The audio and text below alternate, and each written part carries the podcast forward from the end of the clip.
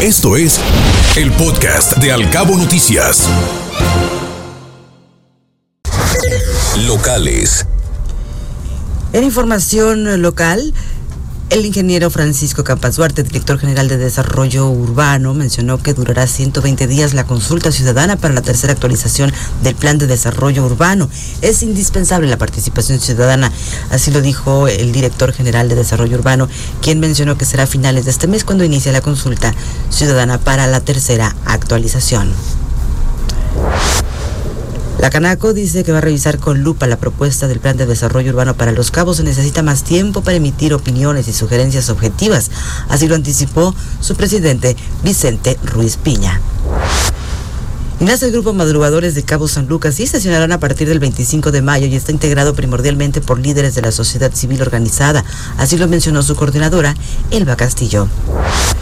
Se han entregado este año 60 plazas a trabajadores de la educación aquí en Baja California Sur. El titular del Ejecutivo Estatal admitió que son muy pocas y que se continuará gestionando, aunque dijo que el nuevo gobierno federal deberá implementar un programa de regularización paulatina y formarán brigadas de prevención y atención de incendios en Baja California Sur. Recientemente la entidad recibió el recurso federal para la implementación de este programa. Así lo confirmó el subdirector de Protección Civil Estatal, Benjamín García.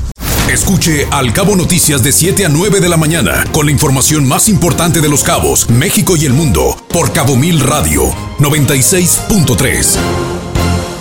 Siempre contigo.